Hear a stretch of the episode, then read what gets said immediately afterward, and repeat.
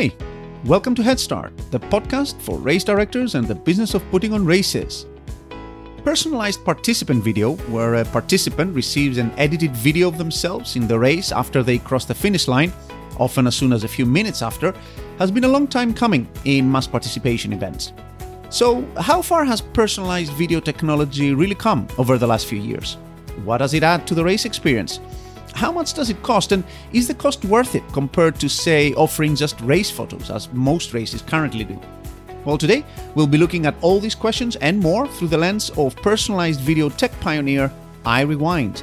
iRewind has been providing personalized video services to races, either directly or indirectly, for years, including to such high profile events as the New York City Marathon, Paris Marathon, and ASICS London 10K. So it's a great pleasure to be able to hear from iRewind co founder and COO Salvador Garcia Zalduegui on how personalized video technology works and how it has rapidly evolved over the last few years to the point of now making it widely affordable for a large number of races. Before we go into all that, though, a quick reminder, as always, of how today's podcast was made possible through the support of our amazing sponsors. So, Many thanks to Run Sign Up, Race Director's favorite all in one technology solution for endurance and fundraising events, now powering more than 26,000 in person, virtual, and hybrid events. And many thanks to RaceCheck, whose free RaceCheck review box widget can help you collect and showcase your participant feedback on your own website, helping you more easily convert website visitors into paying participants. We'll be hearing a little bit more from these two great companies a bit later in the podcast. But now, let's dive into iRewind and personalized race video with Salvador Garcia Zalduegui.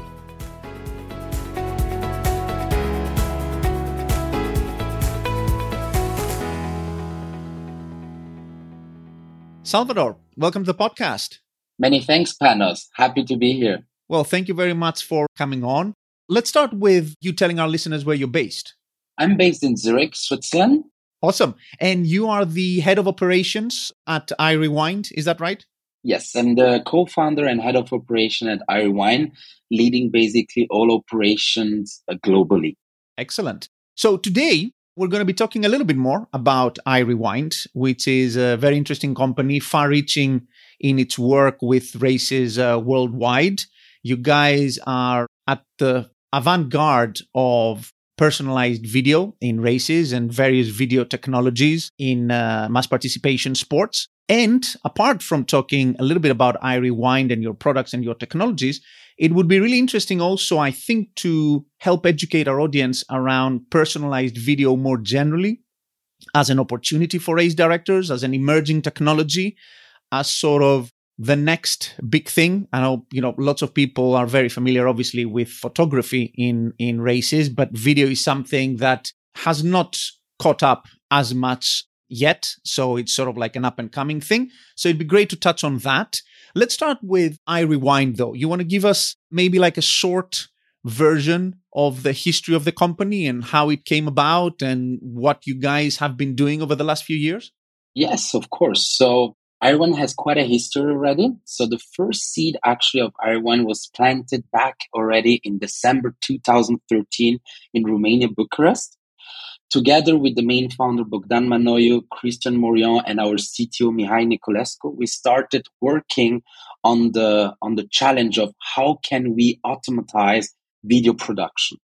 And the need came basically that we were all skiers, me particularly uh, loving, you know, being in the snow park. And so what we wanted is having like a memory of ourselves being doing ski or being in the snow park. And back then, you had GoPro that was really big, and everybody was buying GoPros and having GoPros at home and filming themselves. So we said, yeah, let's use also GoPro as consumers. But we noticed quite quickly that we came at the limits of our capabilities. First of all, angles of views, having a good view of yourself skiing while you're doing the jumps. How can you have a third off perspective? You would see only what you were seeing yourself by skiing, but you would not really see yourself properly. There was some usage, like maybe an arm where you could put the GoPro, but you had to be quite a technical skier as well to keep it quite stable. So that was the first part where we were too lazy for that. And then the second part was like, okay, great. After a ski, a day of ski, I have like 200, 300 gigabytes of video because I have four or five hours or whatever of recording. Now I have to go through all that and edit it, right? To get a one minute or two minute video that sums up my day and which I can share and obviously brag off also towards friends and, and family. So that's where the need started for Iwan. And that's where where we started in December 2013, looking, we were back then in the Romanian market, actually present with other businesses and said, let's try it, let's test it in Romania. So during one, two years, we worked on one side on the software and on the other side on the capturing part. And there is where we started in December 2014 having our first installation where we're capturing skiers and creating automatized video clips based on the speed or based on the location of the user on, on a specific ski slope. And this is how it all started with iRewind. And during two, three years, we worked on the technology, on the code. How can we optimize that? How can we produce that efficiently at the right cost? And there was two questions for us. There was the question of editing, the software part, which was quite some work to be done there. And we were also expecting and needing new technologies. I think we're going coming to that a bit later on. And then on the other side is also the capturing part. The capturing was also something that we had to consider in all our business model, right? Having cameras on a, on a slope or having cameras on a marathon, somebody has to put them there. Somebody has to bring them there. But what can you use as a camera? And this was also a big question for us. And that's why it took certain years and time to make one side the software, but also understand how we can make the capturing efficiently. It's clear that technologically it's quite it's quite challenging. I think people may like with so many things, it may appear to them that it's a straightforward thing to just capture video in a marathon or something. But actually it's it's quite complicated, both as you said on the hardware front, the installation and making sure that the video itself, the raw video is captured, but also then to actually edit it into something useful. Because in a marathon, similar to your experience in amateur skiing, you have hours and hours of footage, but you want to actually create a nice looking clip at the end of that. So with you guys originally, what was the what was the business model? I wonder. Like, were you thinking even of this being built out into a business when you were still in the in the skiing use case? Not at all. So the skiing use case for us was really more, how do you say, a proof that on one end the software would work, and on the other end that they're capturing solutions. And back then, our main founder that was Bogdan Manoiu had very good context to certain big brands in Romanian market. And so they were very keen on doing something exceptional, a coup, a marketing coup. And back then we did it with Orange. So since the premise of iRewind, we always saw already in the vision a potential in the future that actually this is not something that consumers should pay, but actually partners, sponsors, or how do you say, organizer or owners of locations should provide as, as, as an extra service to the already existing services of that location or of that event.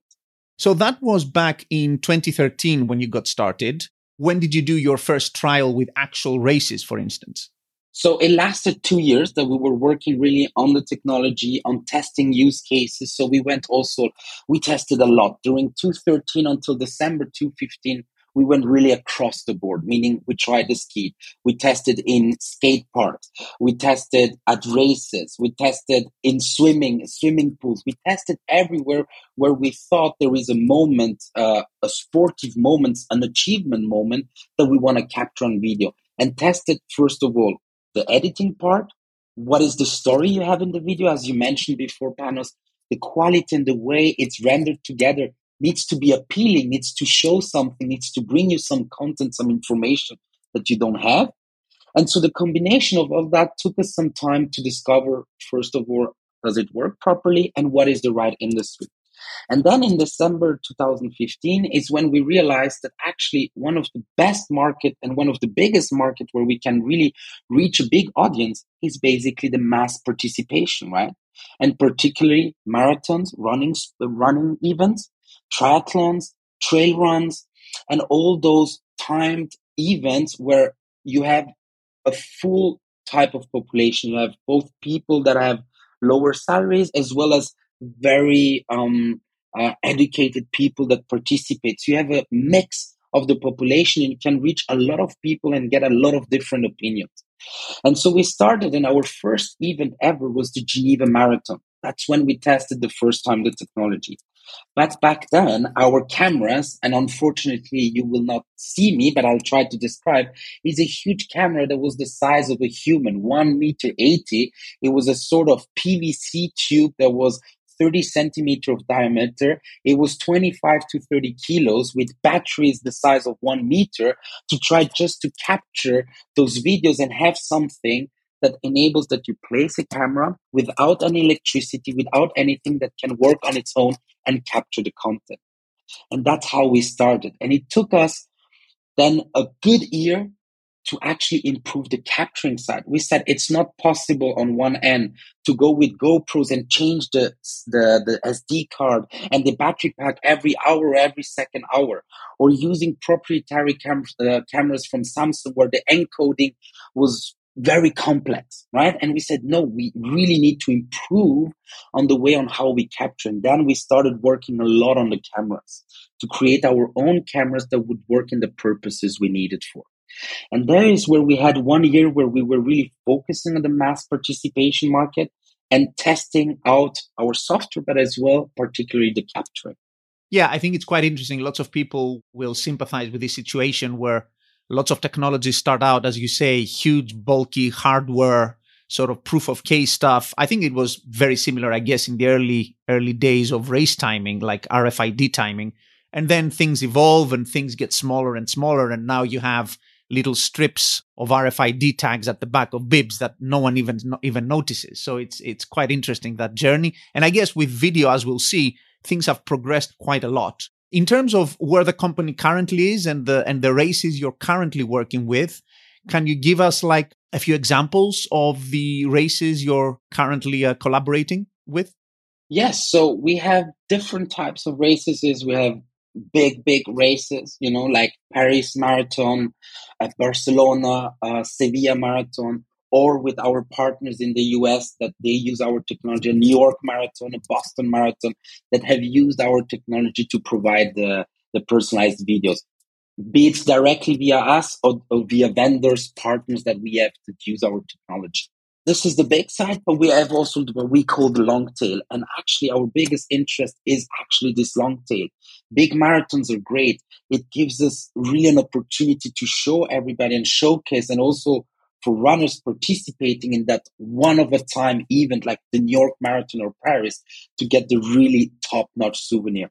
But there is the whole long tail. And actually, when we founded iRewind, the goal was to mediatize all sports events that are not mediatized because it's too expensive to mediatize those smaller events. And that's one of the reasons as well iRewind exists. We want to reach this long tail and have really across the line um, the service. And so we focus a lot on those one as well. And we have in Germany, for example, hundreds of events that we do in that model with different partners. One of them is Intersport. The other one is DAC with B2Run in Germany, which are very interesting. B2Run is actually quite a big event still, so it's not so much of a long tail, but rather the Intersport model would be the, exactly those events 800,000, 1,500 participants. And we're currently showing how valuable it is in those smaller communities. Because actually, those smaller races, the community is stronger. People know each other more. Runners know each other more. And there is even more engagement and sharing and communication amongst them as they're supporting each other. So these are the two lines we're going on. And today we are actually working in 28 different countries.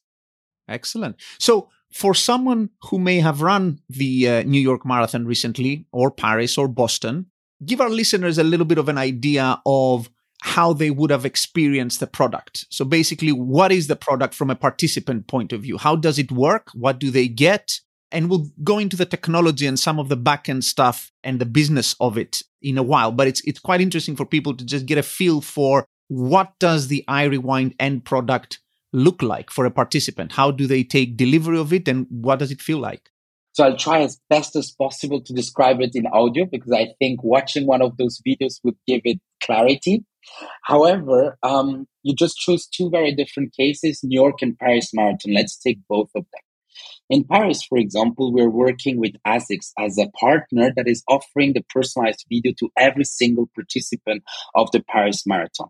The marathon runners at Paris have the option to receive or not the service of Iron. So this is also something we're very keen on on the GDPR. Obviously, we are in Europe, so this is a very important component. So we make sure we only deliver videos to those runners that specifically have requested it. In in most of the cases, we're above 80, 85% conversion because most people really enjoy getting that souvenir. Again, so in Paris, we're there working together with ASICS. It's available for free to every participant. Our model with ASICS is that we created together with ASICS what we call a 3D personalized animated map where we track the whole race of the participant. And when you see yourself moving across the map with your performance. And at different strategic point of the course there is a camera.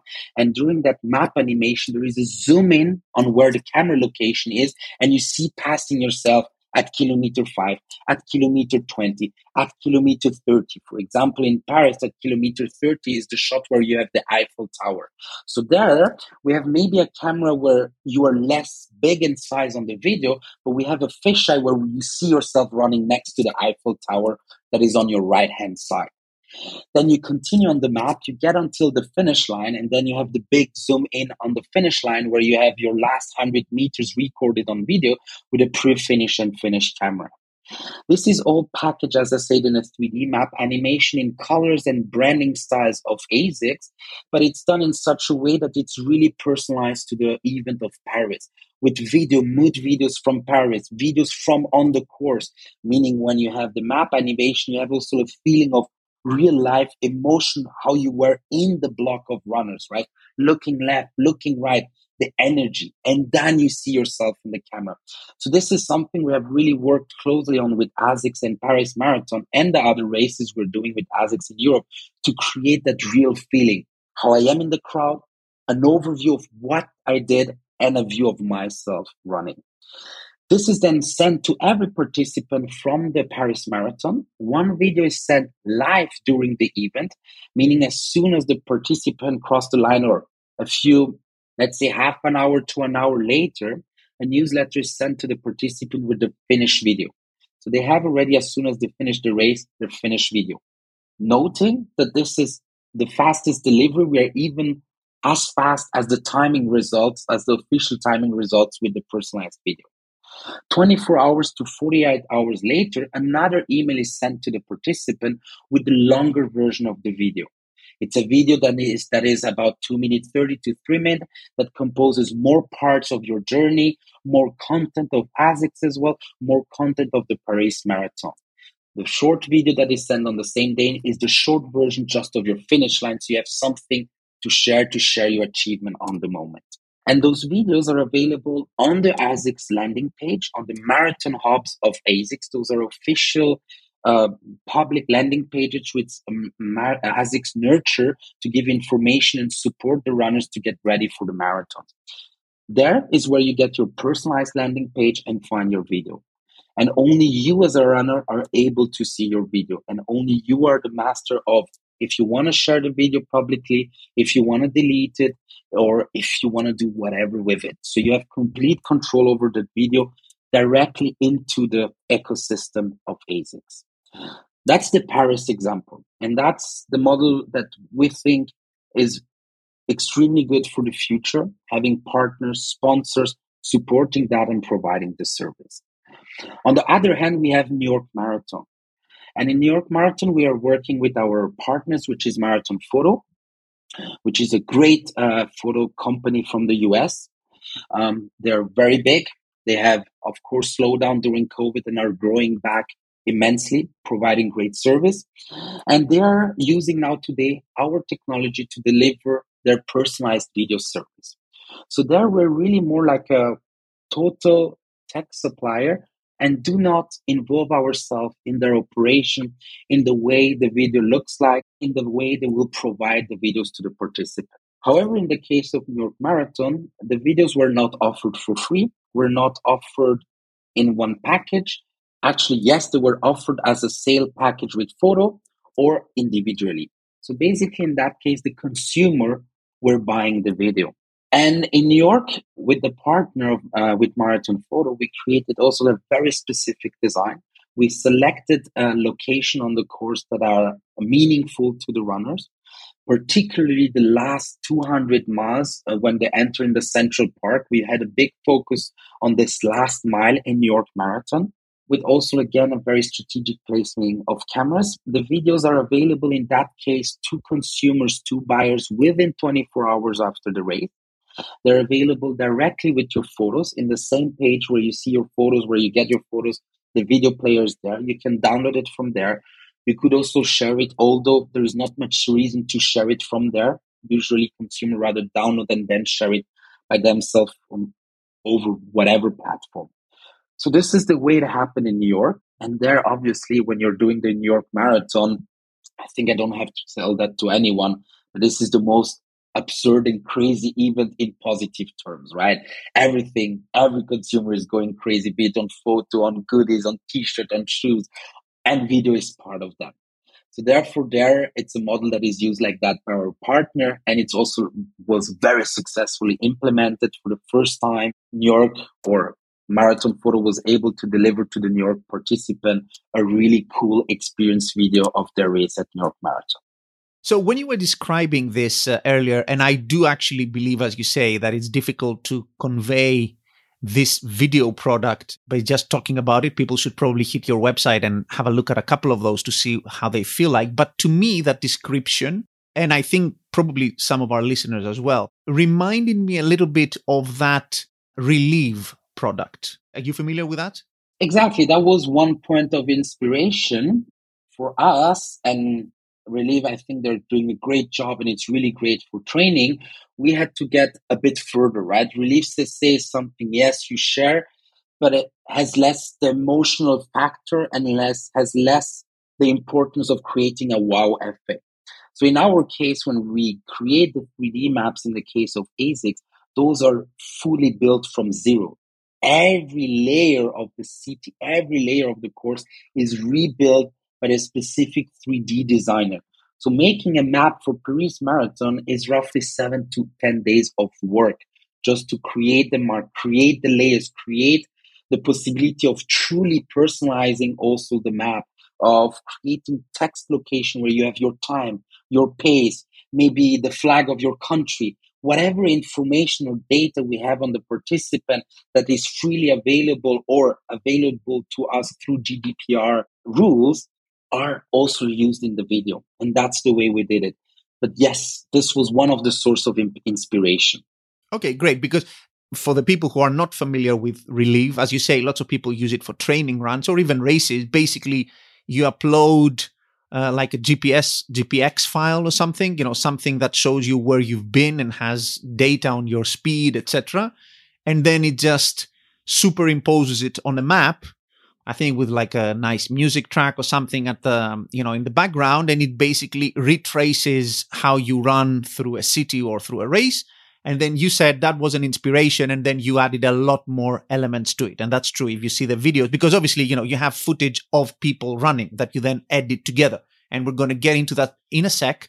You mentioned there the emotional element and you and you keep returning to that which i think is super important and i keep saying the race experience is why people go to races. It's not to go and compete against other people see who's fastest or whatever. It's all about the race experience. So as a runner, you know, I I, I enjoy receiving uh, race photos, particularly when they're free, and I also even I think like back a decade ago when I ran the Rome Marathon, it was like 2012.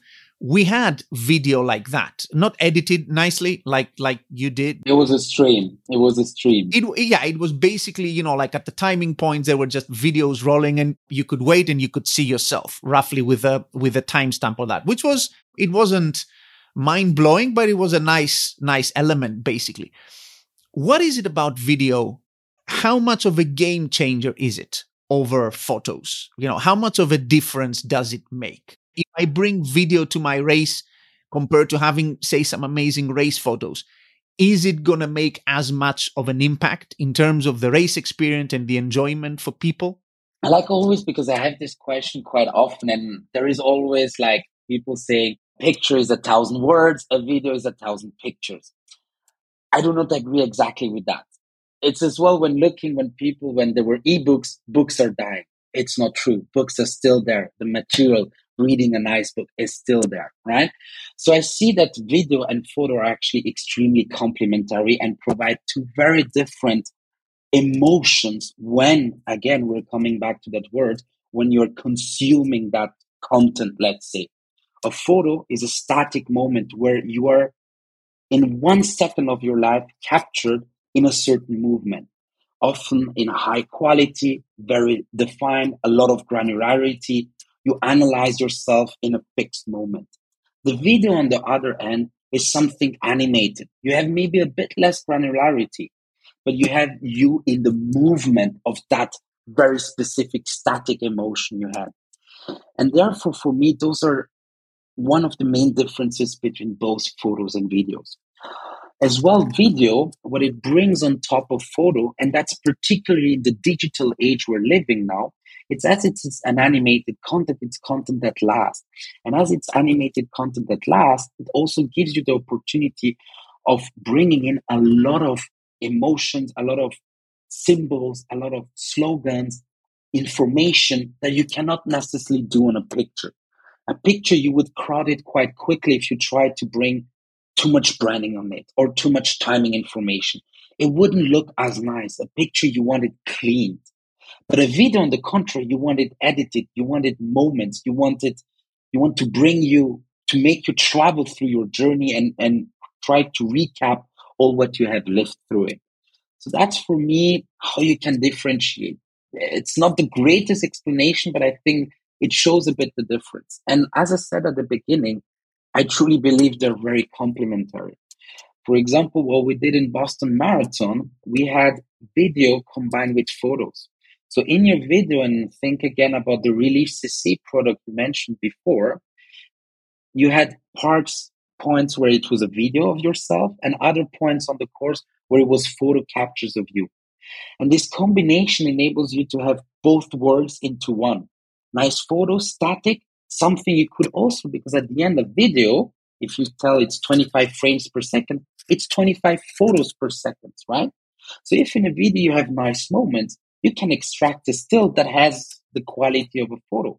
And if you combine that photo into the video, then you definitely have those stills, those frames that are a pure photo. But in the same time, you have also the animation and the video part in it. And that's how I see it.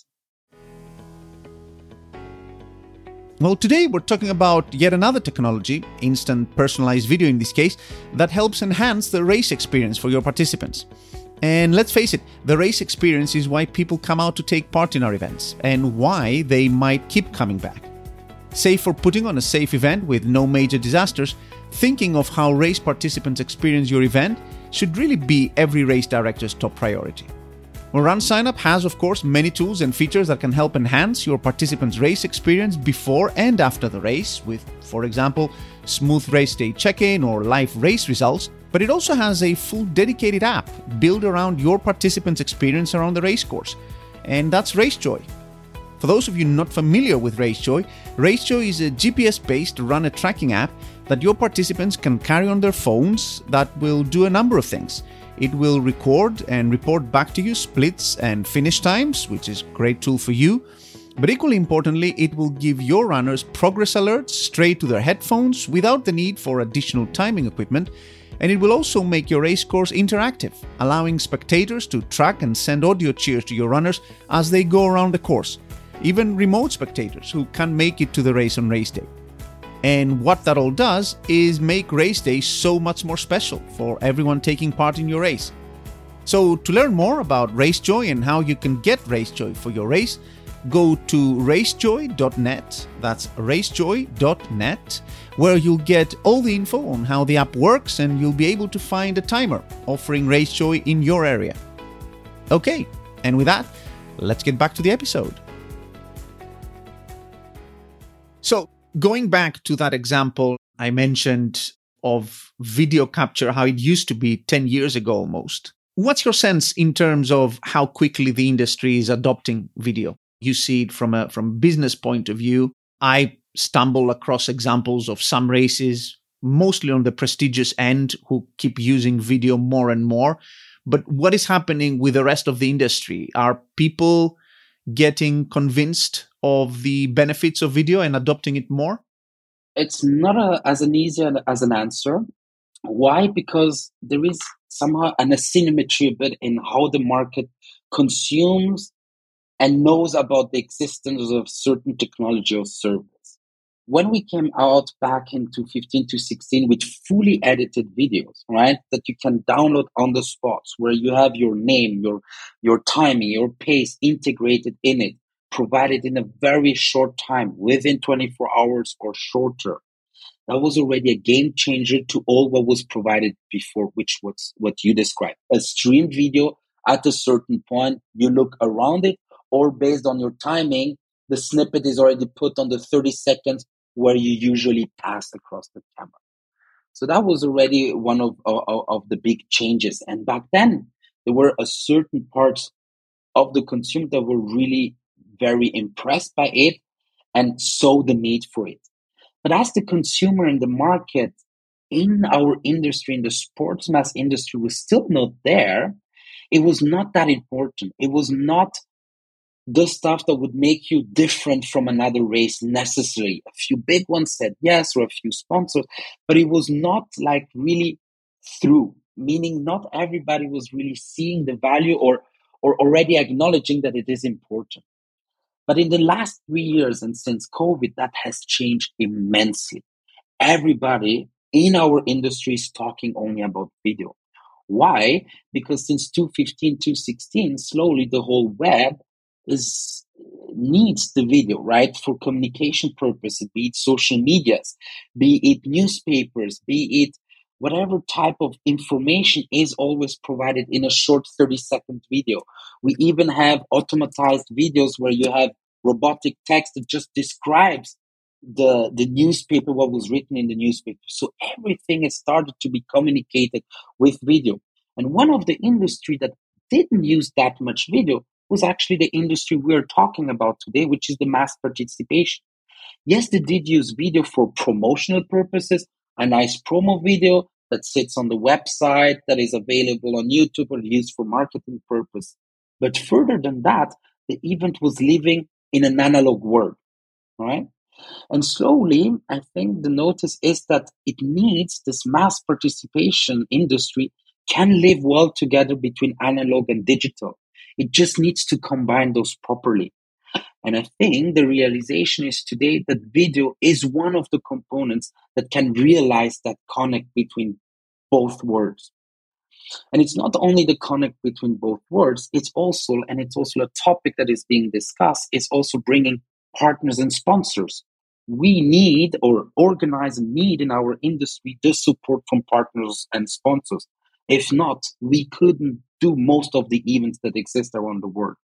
But we also have to satisfy those partners and sponsors. And we have to bring them new mediums to be able to, on one hand, calculate their ROI, but on the other hand, also keep them um, interested and motivated for the future by bringing always new thing that will make their brand or their partnership stand out with you. And therefore, we have seen since COVID, particularly, an extremely strong shift. A lot of requests, much more events than we have ever expected to have on contract for 2022 we were expecting to have the same year like in 2019. We're currently looking at doubling, nearly tripling what we did in 2019. So there is a huge interest happening right now, which for me as a person is funny because for me it's already nearly old school what I provide. But that has been often like that. That technology is often available earlier than the consumer can really consume it and acknowledge their value. It has been like that across, I think, across the line in the tech industry. There were technologies that were available like electronic e-scooters back in 2010, but nobody was doing it. There was an efficiency problem, production problem, distribution problem. There are problems, obviously, why technology are not readily available since the day that they're available, available and need time to get into the market. And that's the same feeling we have with our with our technology and our product. Yeah, there definitely comes a kind of magic moment where everything falls into place. The technology the the consumer mindset to be ready and to be demanding that technology. And i think in the case of personalized video in races and so many other products i see trying to get into mass participation sports the business model is extremely important as well.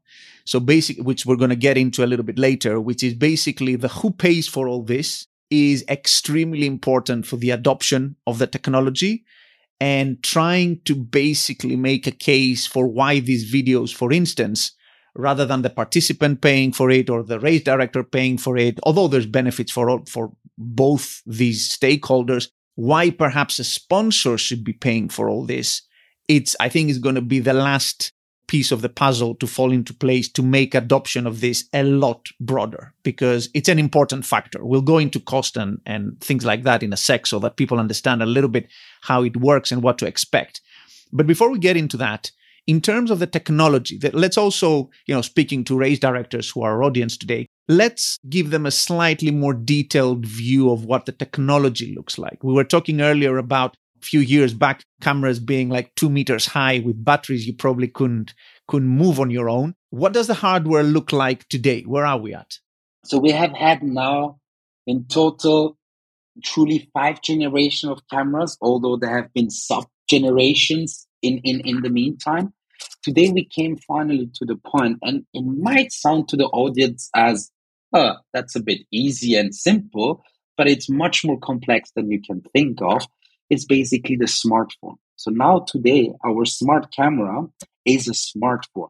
The smartphone you use on a daily on a daily basis. Why? On one hand, they have great cameras, right on it. They have a technology which is the same as nearly a GoPro or a camcorder you could buy. They have the ease of use. Everybody knows how to use a smartphone. They have the connectivity, so you can directly be connected to the to the internet. You have a SIM card that you can put in it. It's efficiently working with the network. First of all, it's easy to to to um, it's small, easy to handle, not heavy, easy to transport. So those are several of the elements that made us make our last generation of camera being a smartphone, basically. And what we have is a very special software that we install on the smartphone to make the smartphone into the smart camera we need. So we are really taking certain components of the smartphone to generate and to produce the video files exactly as we need them. And we have been using now this camera, so the smartphone, since one year now at all the races, be it the big New York Marathon or the Paris Marathon, or be it a small local event uh, next to your home, everybody is using the same. So we have always made a point that if we yes create hardware that is easier for scalability, which is the case with the smartphone, we want also to show that it's not only for the scalable product, that it's also being used in the most premium cases to let them know that what we use and what you will be using is the best and the same that everybody has in the market. So it's a smartphone, and around the smartphone, we have built a few components to make it a bit sturdier, hold longer, and get a better quality of image. On one side, what we have and what you can order on the Iron website is a 3D 3D casing. It's a 3D casing being printed at classical 3D printing houses, where inside you can put your phone. It looks basically like a camera. It, has the look and feel of a camera. In the back, there is also a battery pack holder where the battery pack is put. So you can have with the smartphone 14, 15, 16 hours of non-stop recording. No need of any plugins or whatever. And on top of it, with the Californian company, uh, that is called moment lens. We buy lenses, uh, telelenses, to add more focus, but natural focus, not digital focus, to have a close up image of the runners. So that's the hardware today, basically. So basically, you have your phone and then you put it in this box that you provide that provides sort of weather resistance and just shields the whole thing from the elements. And on top of it, you're saying you have a you have a kind of more professional lens in front of the digital lens that your phone has to basically get a better result out of that. Exactly. It's a big uh, company in California that is specialized in lenses and camera accessories They started a lot with Nikon and smartphones, and now they're one of the biggest provider actually in the US, in my opinion, of high quality accessory material for cameras and smartphones. And when I set those cameras, those phones, etc., around the course, I guess maybe put them on a stand or a tripod or whatever on, on top of that. Are they then connected to something during the race or do they record and store everything in their own sort of like hard drive? Or are they actually transmitting continuously through the race? How does that work? So there, it's both. It depends on the location. It depends on the condition. It depends on the availability of network. It, depends on a few factors. Basically, the premise is yes, the phone is always connected online and can upload live the content while it's recording.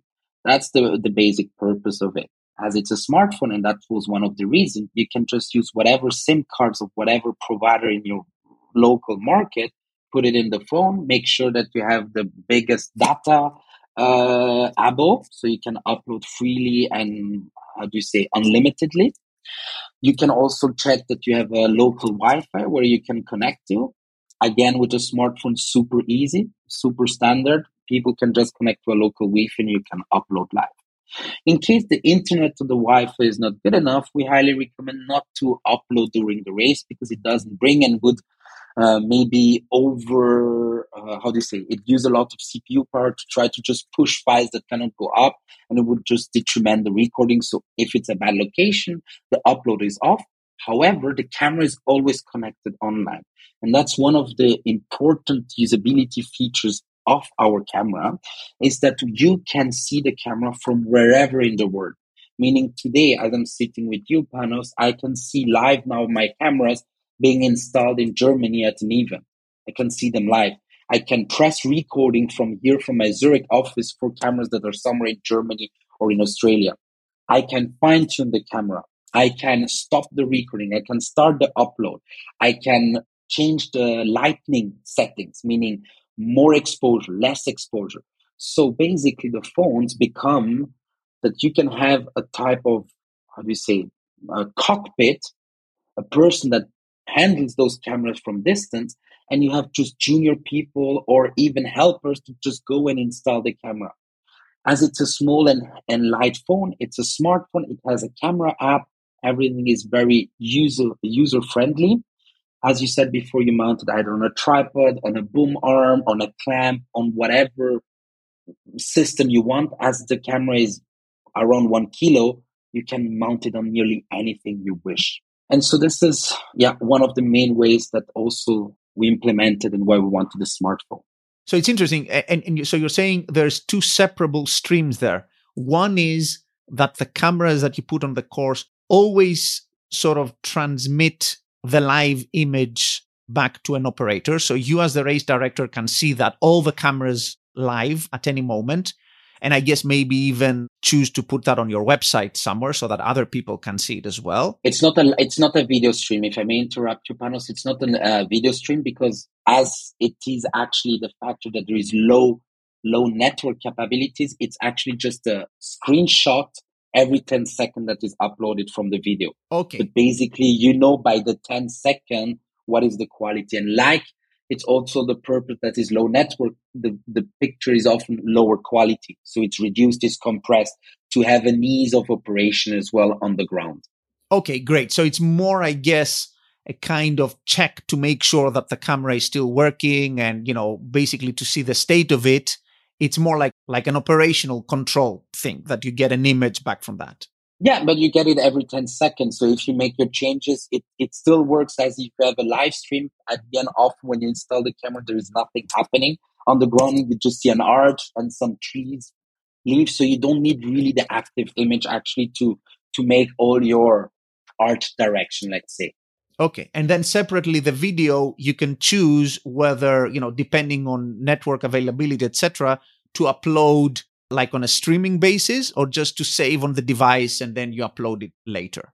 Exactly. You can save on the device depending on the smartphone, but today every smartphone has at least 110, 125 gigabyte of memory.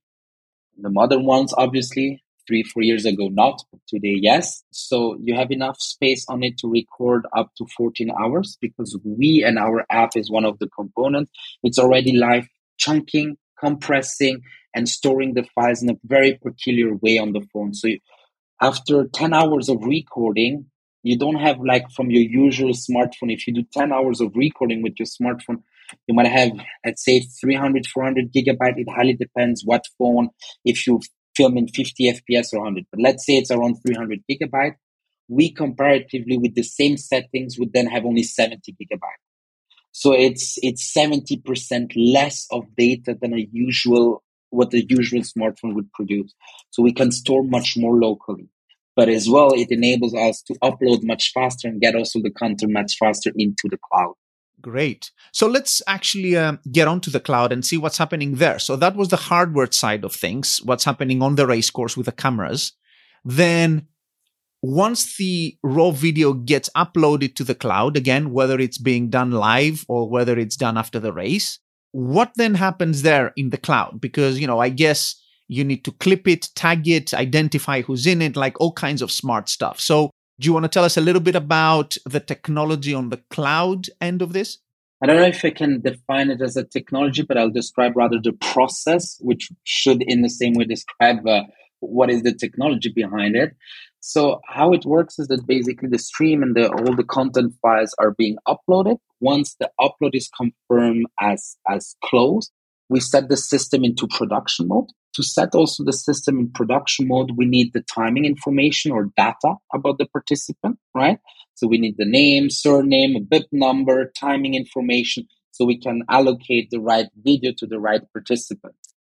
This is being uploaded. This is being put into that uh, productive state. The system starts generating a few test videos Often there are a few errors because there is timing differences between the timing that we received and the timing of our camera. So we have to correct that error rate.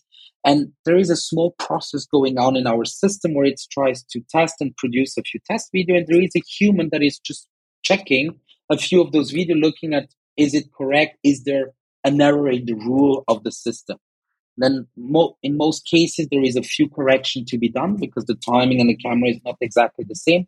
This is a bit corrected. Once this is corrected and when this is applied we send all the videos to generate automatically. We press a button and all the rest of the videos are being generated. So there is a first process as i said. We put everything in the system. System spits out something it can. We check what it spit out we check that the rules are correct and that we don't need to modify anything. Once this is given, we put the system to full production and then it produces on its own and makes everything by itself. So what that means is basically that you know, let's say that I upload from five different locations. So I have five different cameras. So there's a stream from each of those. It's not a stream, it's a real file we upload. It's not a video stream. So it's a real video file we upload. Okay. So the way our system works, I'm sorry to interrupt you here, Panos, is like if you were a video editor. You're receiving from camera one, two, three, four, five, a video file on an SD card. Let's take it very pragmatically. That's what you receive as a video editor. You take that into your computer, you load it to Adobe. Let's not make advertising, but it's the one that we may all mainly use. We upload it to Adobe. We start editing as a video editor the video. We take shot one, shot two. We see nicely panels. We make the small color grading. We make a bit of crop and follow, try to follow a bit panels to create a bit of dynamism in the video because obviously we film a static angle of view. And then once the video editor is ready, he says Adobe generate the video and it generates a real video. That's what our system does in a whole fully automatic way.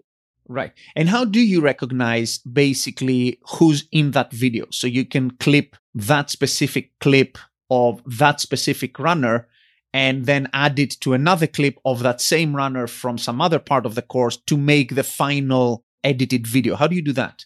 There are several layers of how we do that.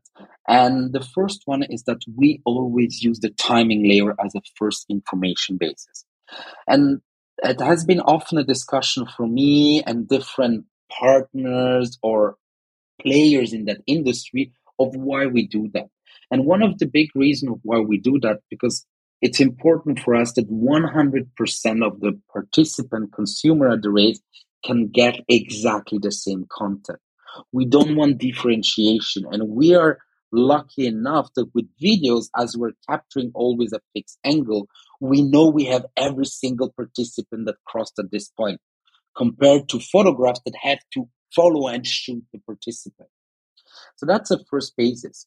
And due to that premise, if you are basing yourself just on OCR technology, motion recognition technology, which is the second layer that we use for editing purposes, we wouldn't be able to achieve that 100% of the participants get the same content.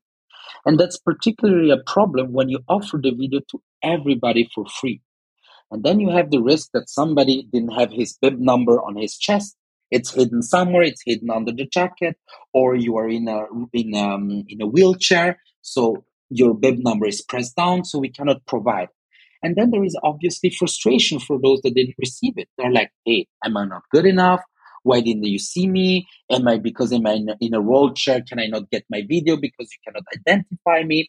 And those are then questions that are it's not a big problem, but not nice to have. And to really bypass that, we said we'll always have a, as a first premise the timing and trying to identify every single participant based on timing.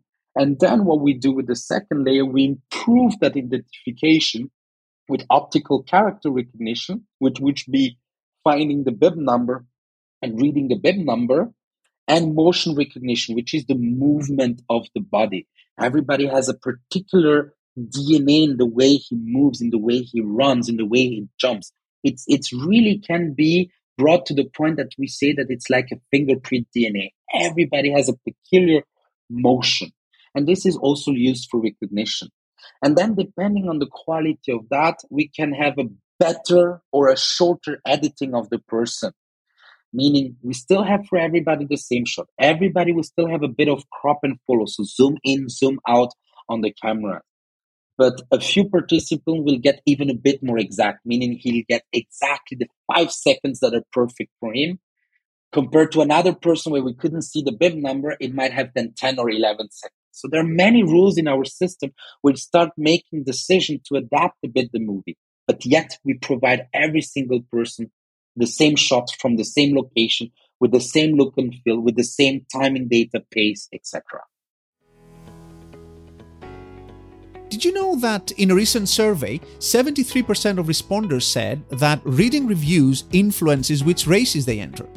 Well, RaceCheck is the largest aggregator of race reviews in the world and has collected over 40,000 race reviews for over 6,000 events globally.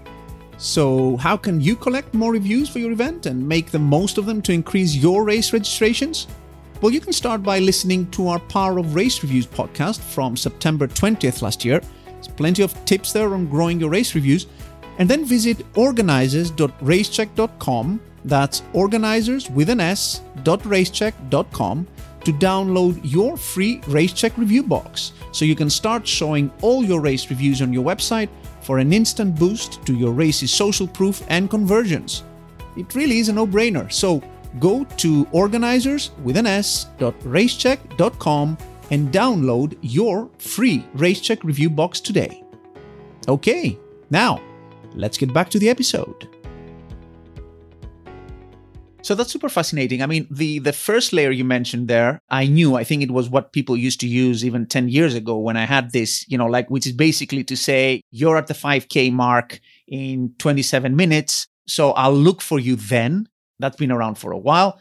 Then now you have optical character recognition, as you say. So then you try to find my bib through pattern recognition, which again, I was familiar with that. And then you're saying there's a third layer, which is sort of looks for your motion signature. So the way you move specifically, like Salvador, and it picks up on the fact that it's you.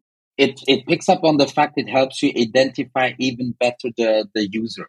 Meaning, for example, if you're having correct data on the OCR because the number is a bit bent and you have a two that could be an eight or a seven that could be what could be a seven, a one, or something like that.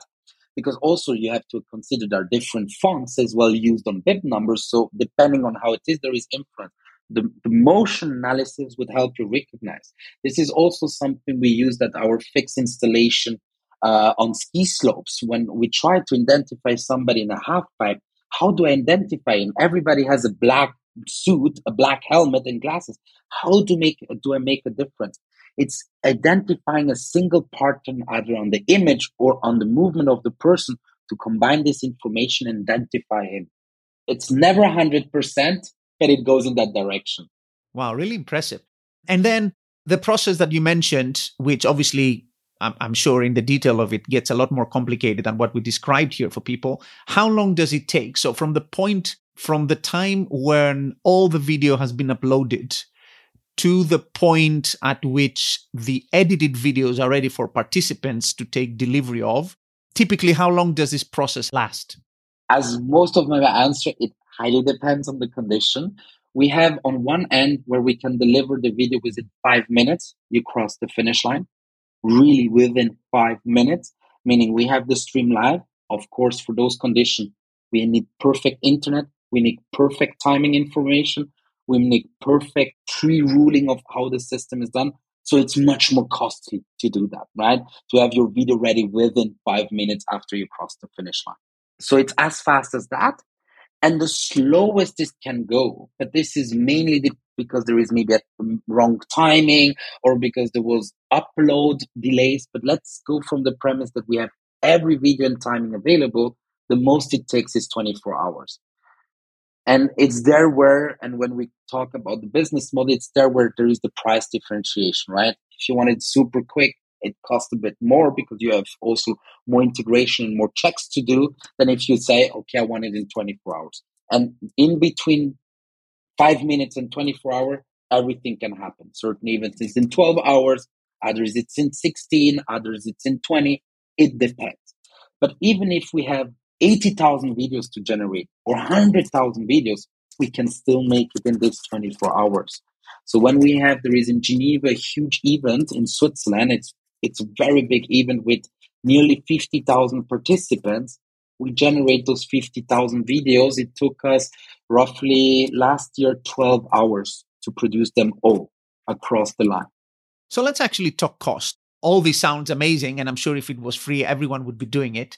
But let's talk uh, cost a little bit. This to me without knowing anything about it would sound expensive. It would sound like something that it's you know might make sense as you were mentioning earlier for for new york and boston and paris and stuff but probably not for a local trail race. So how do the costs break down? As you say it depends on lots of factors.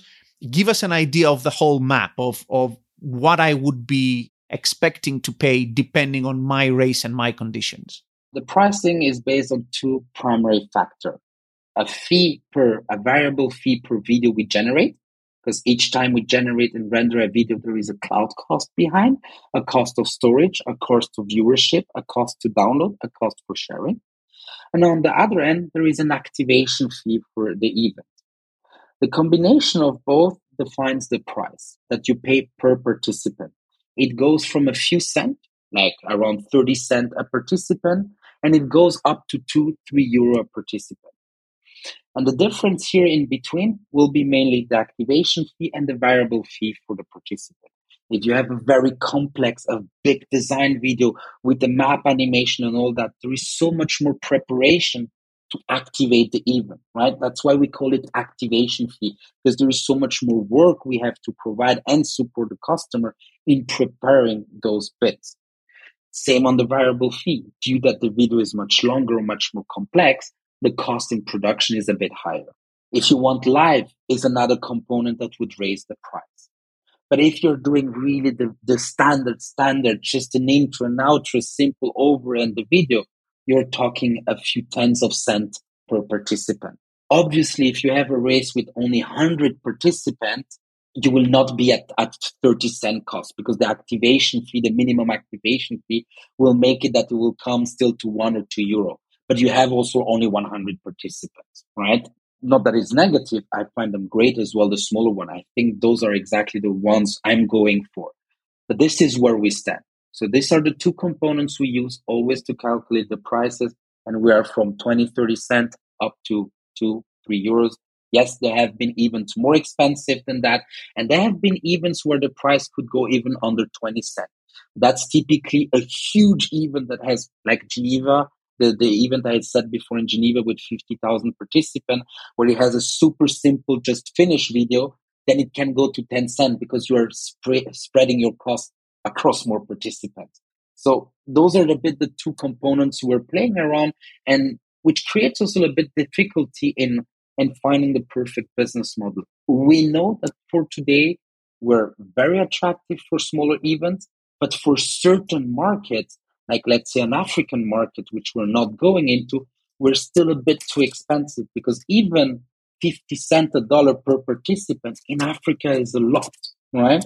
And the problem is we cannot reduce it more in Africa or in Brazil or make prices dependent on your country origin or very difficult because the cloud cost of Google or Amazon is the same in Brazil than in US, than in, in London, than in Switzerland, right? So this is also our bit constraint where we cannot fully be free in really having matched up prices to also socio-economical conditions. We try to do it on, on, on, on certain countries where we want, like now in South America, we are going in and we're trying really to see how we can optimize and reduce a bit the effort to get to a pricing that is right for the local market. But these are specific efforts we're trying to do. And we're still waiting also for cloud technology to be always cheaper. And it became always cheaper. Four years ago, five years ago, I could have never offered it for this price because just ourselves, we would pay a few tens of cents to Google to render, store it, and make our video available. Well, and as you say, going back to the point we mentioned earlier about sponsors and who picks up the bill, getting a sponsor to pay for this service could be really key in many cases because a sponsor could get lots of benefits out of this by branding the videos, by being associated with offering that to a participant like ASICS, uh, you mentioned, were doing for the Paris Marathon. How much traction are race directors that you work with on the service are getting from sponsors in actually getting sponsors to be involved and pay for this on behalf of the race?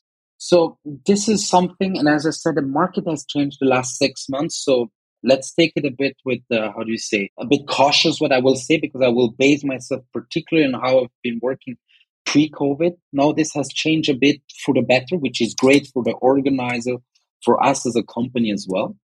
But back then, the main way was that we were actually going to the sponsor of organizer or not even thinking in that perspective that we're going for Paris to ASICS. We were just going to big brands that do have an interest in that market and pitch them the idea of what they could achieve with that engagement and circle back to the organizer with the sponsor saying, look, I have this sponsorship contract with you. I would like add this service as something I have the right to provide to all your participants.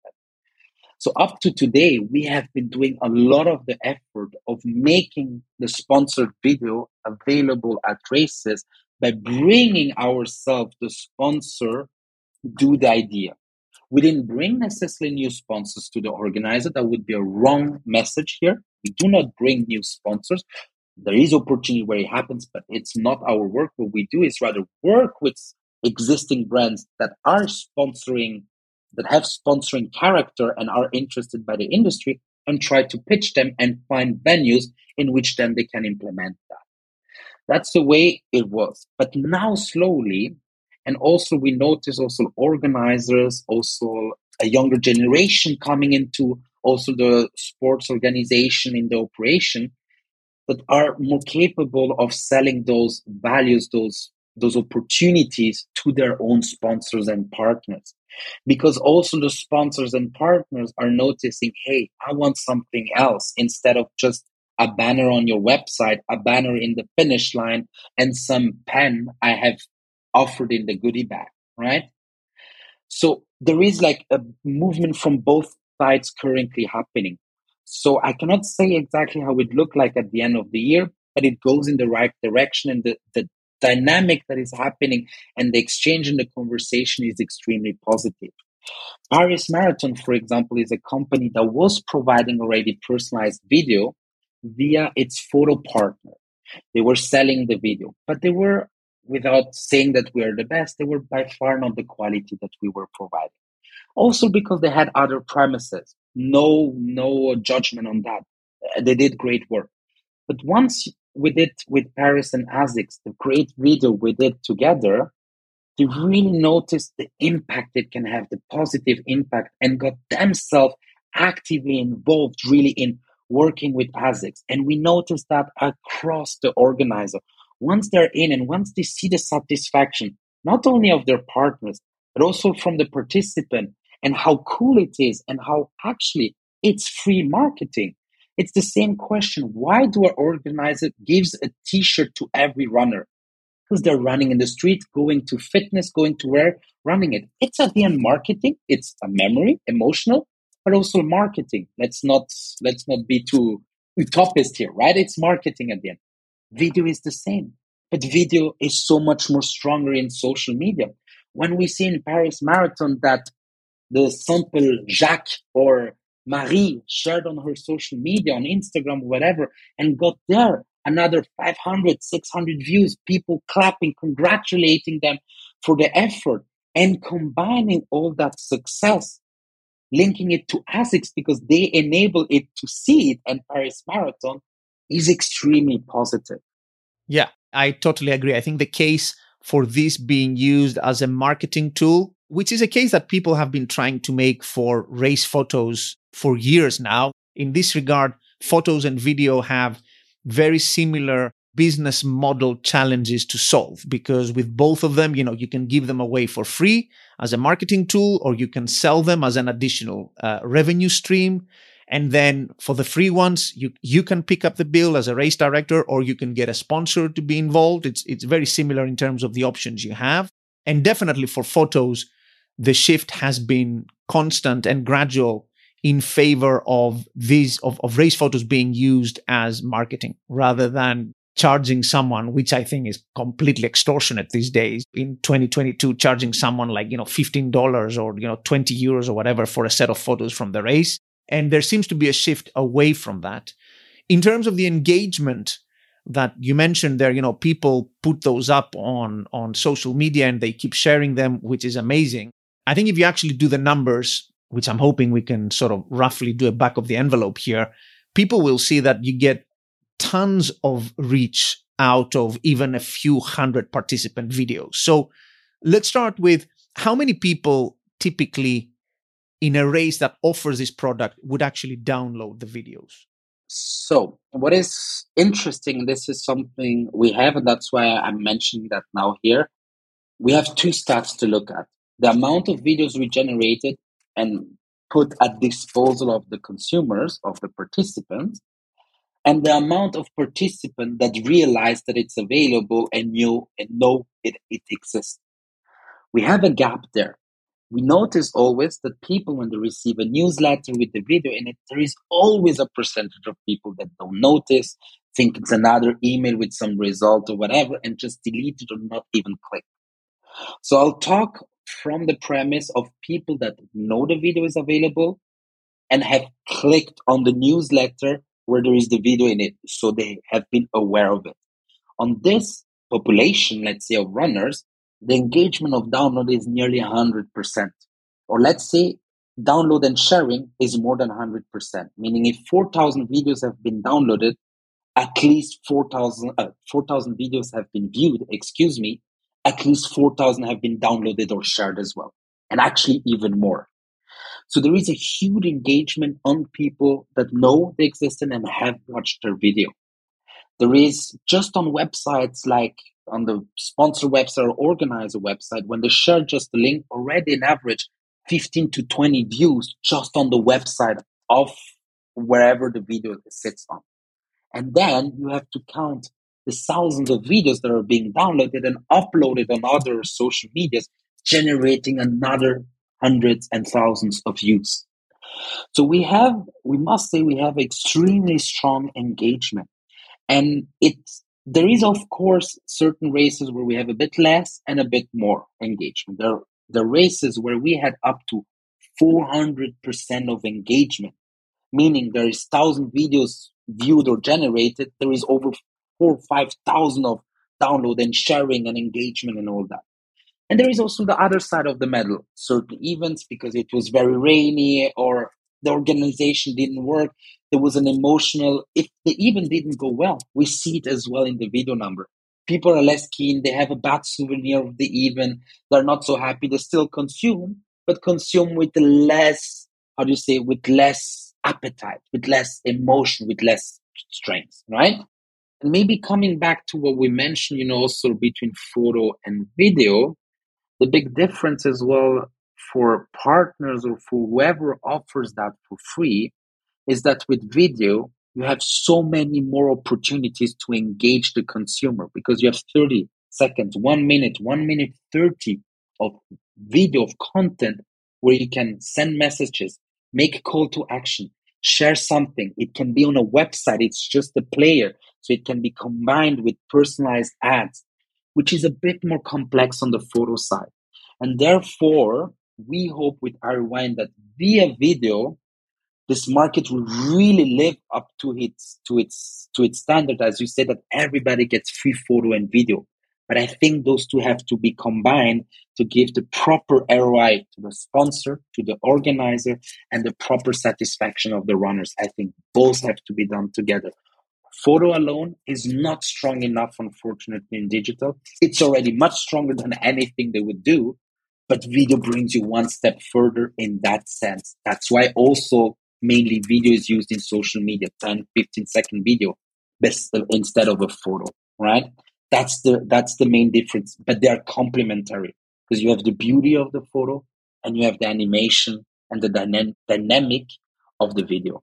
Absolutely, I think it's uh, it's definitely the way forward. And and speaking of the way forward, just to wrap up here with you know a little bit of a crystal ball into where things may be going, we already discussed leaps and bounds by which the technology has grown over the last few years. What do you think we'll be seeing around video technology in races in three or five years from now, given the, the pace at which technology moves and also connectivity and 5G and all kinds of stuff coming along? Where could we be in a few years? It could be major. You know, we are working already uh, also on the new codec. I don't know if for the audience that would be something too technical, but the HCV 265 codec, you know, which enables to have higher quality at lower data quantity. This was enabled to now film in 4K at races, have super shots of participants. There is all the part of also machine learning and AI, which we invest in, which the industry generally is investing and growing a lot in it. Today, you can have avatars talking like Salvador, looking like Salvador or like Panos doing that, which is also something we see as a use for video, like having a virtual avatar that comments your race and stuff like that. So it will become more entertaining on one end because you will be able to bring more, as I said, those avatar, those digital world, this how do you say not augmented reality, but this virtual reality in into your into your video. But then, as I said, there's also the augmented reality part where you could also combine certain factors there. And in the middle point is also simply the operation and the capturing. As I said, 4K high quality camera, faster upload, 5G networks, enabling always more and and quicker, more efficient production of such content. And with all that, I guess also lower costs, at least for the similar thing. For the similar thing, lower cost, and for the interesting thing, it will stay at the cost, but it will become into a cost that is payable for people. Today we can do 4K, we can do super slow zoom in. We have done that. We have races, we have professional cameramans filming. We take the stream from the TV camera and generate personalized clips. But it's just another terms of pricing, you know, because you're ingesting a much bigger stream. It's much more complex. It's much more heavy and all that. So we are already there but it's just pricing wise today not possible. And on the other end, and I think that's uh, for me also important to close on that, is also making the product as scalable as possible, the self service part. Our goal is in the next year to reach at least 10,000 events. And how do we reach that? We need something that, operationally speaking, is extremely user friendly. And therefore, our new camera generation is simply a smartphone with our app and a 3D casing. And now everybody can go to an event, record.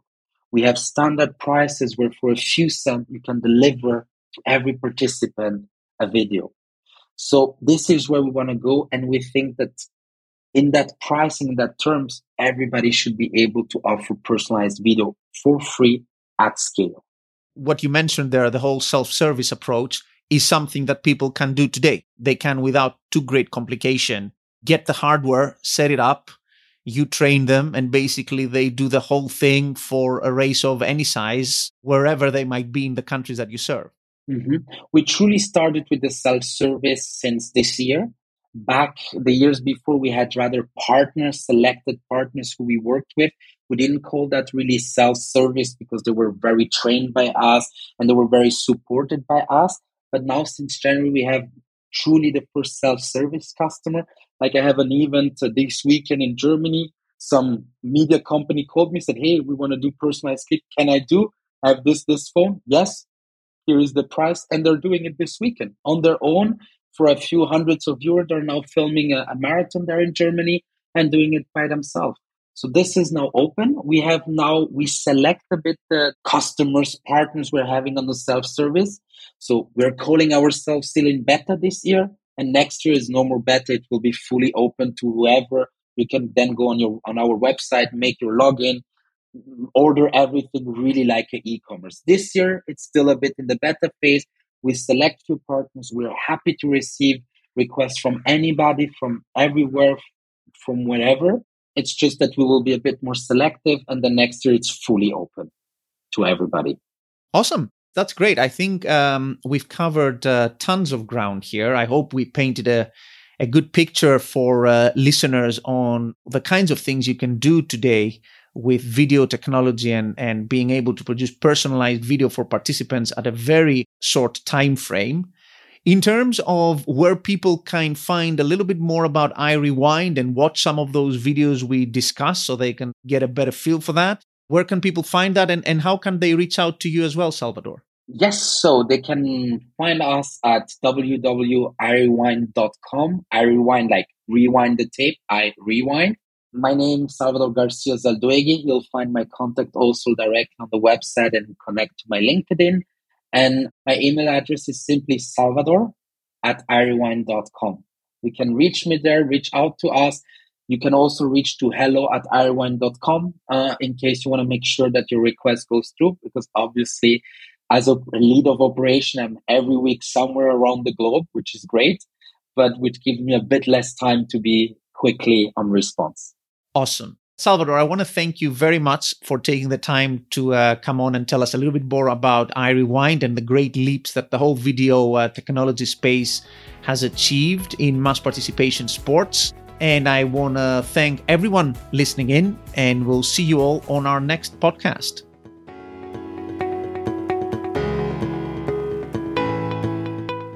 I hope you enjoyed this episode on iRewind an instant personalized video with my guest, iRewind COO Salvador Garcia Zalduegui.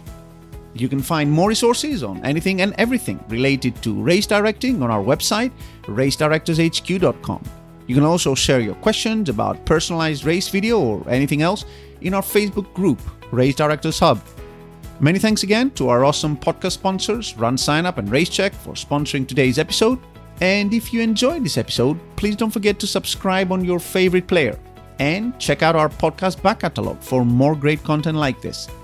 Until our next episode, take care and keep putting on amazing races.